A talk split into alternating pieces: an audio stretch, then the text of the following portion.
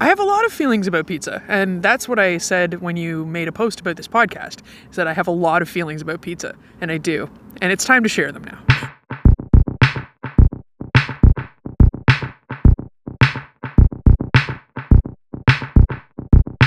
Pizza is my favorite food, pretty much. My love affair with pizza begins in a small town Pizza Hut. Pizza Hut didn't sell a pizza, it sold you a dream in the early 90s. You know what I mean? Like, they were like, there's a salad buffet, there's a sundae buffet, you could put.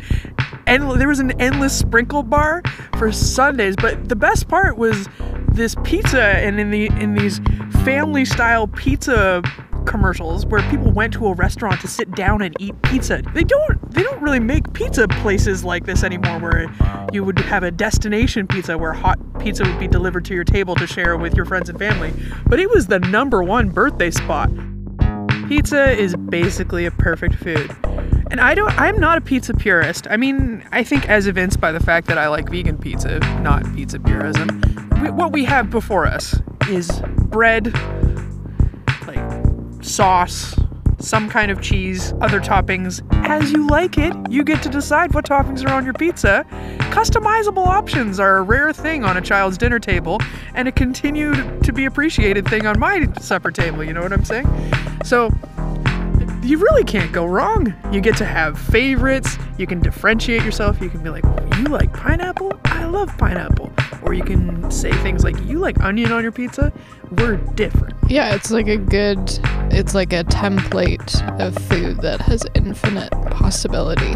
Yes, absolutely. And um, and I think that the nice thing is that as I've gotten older, absolutely, I've come to appreciate like sort of new artisanal style pizza, which is really nice.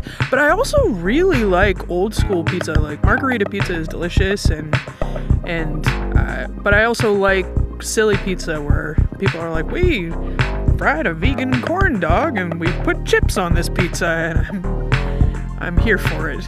Yes, you did. You did put chips on this pizza, and I want the chips on the pizza.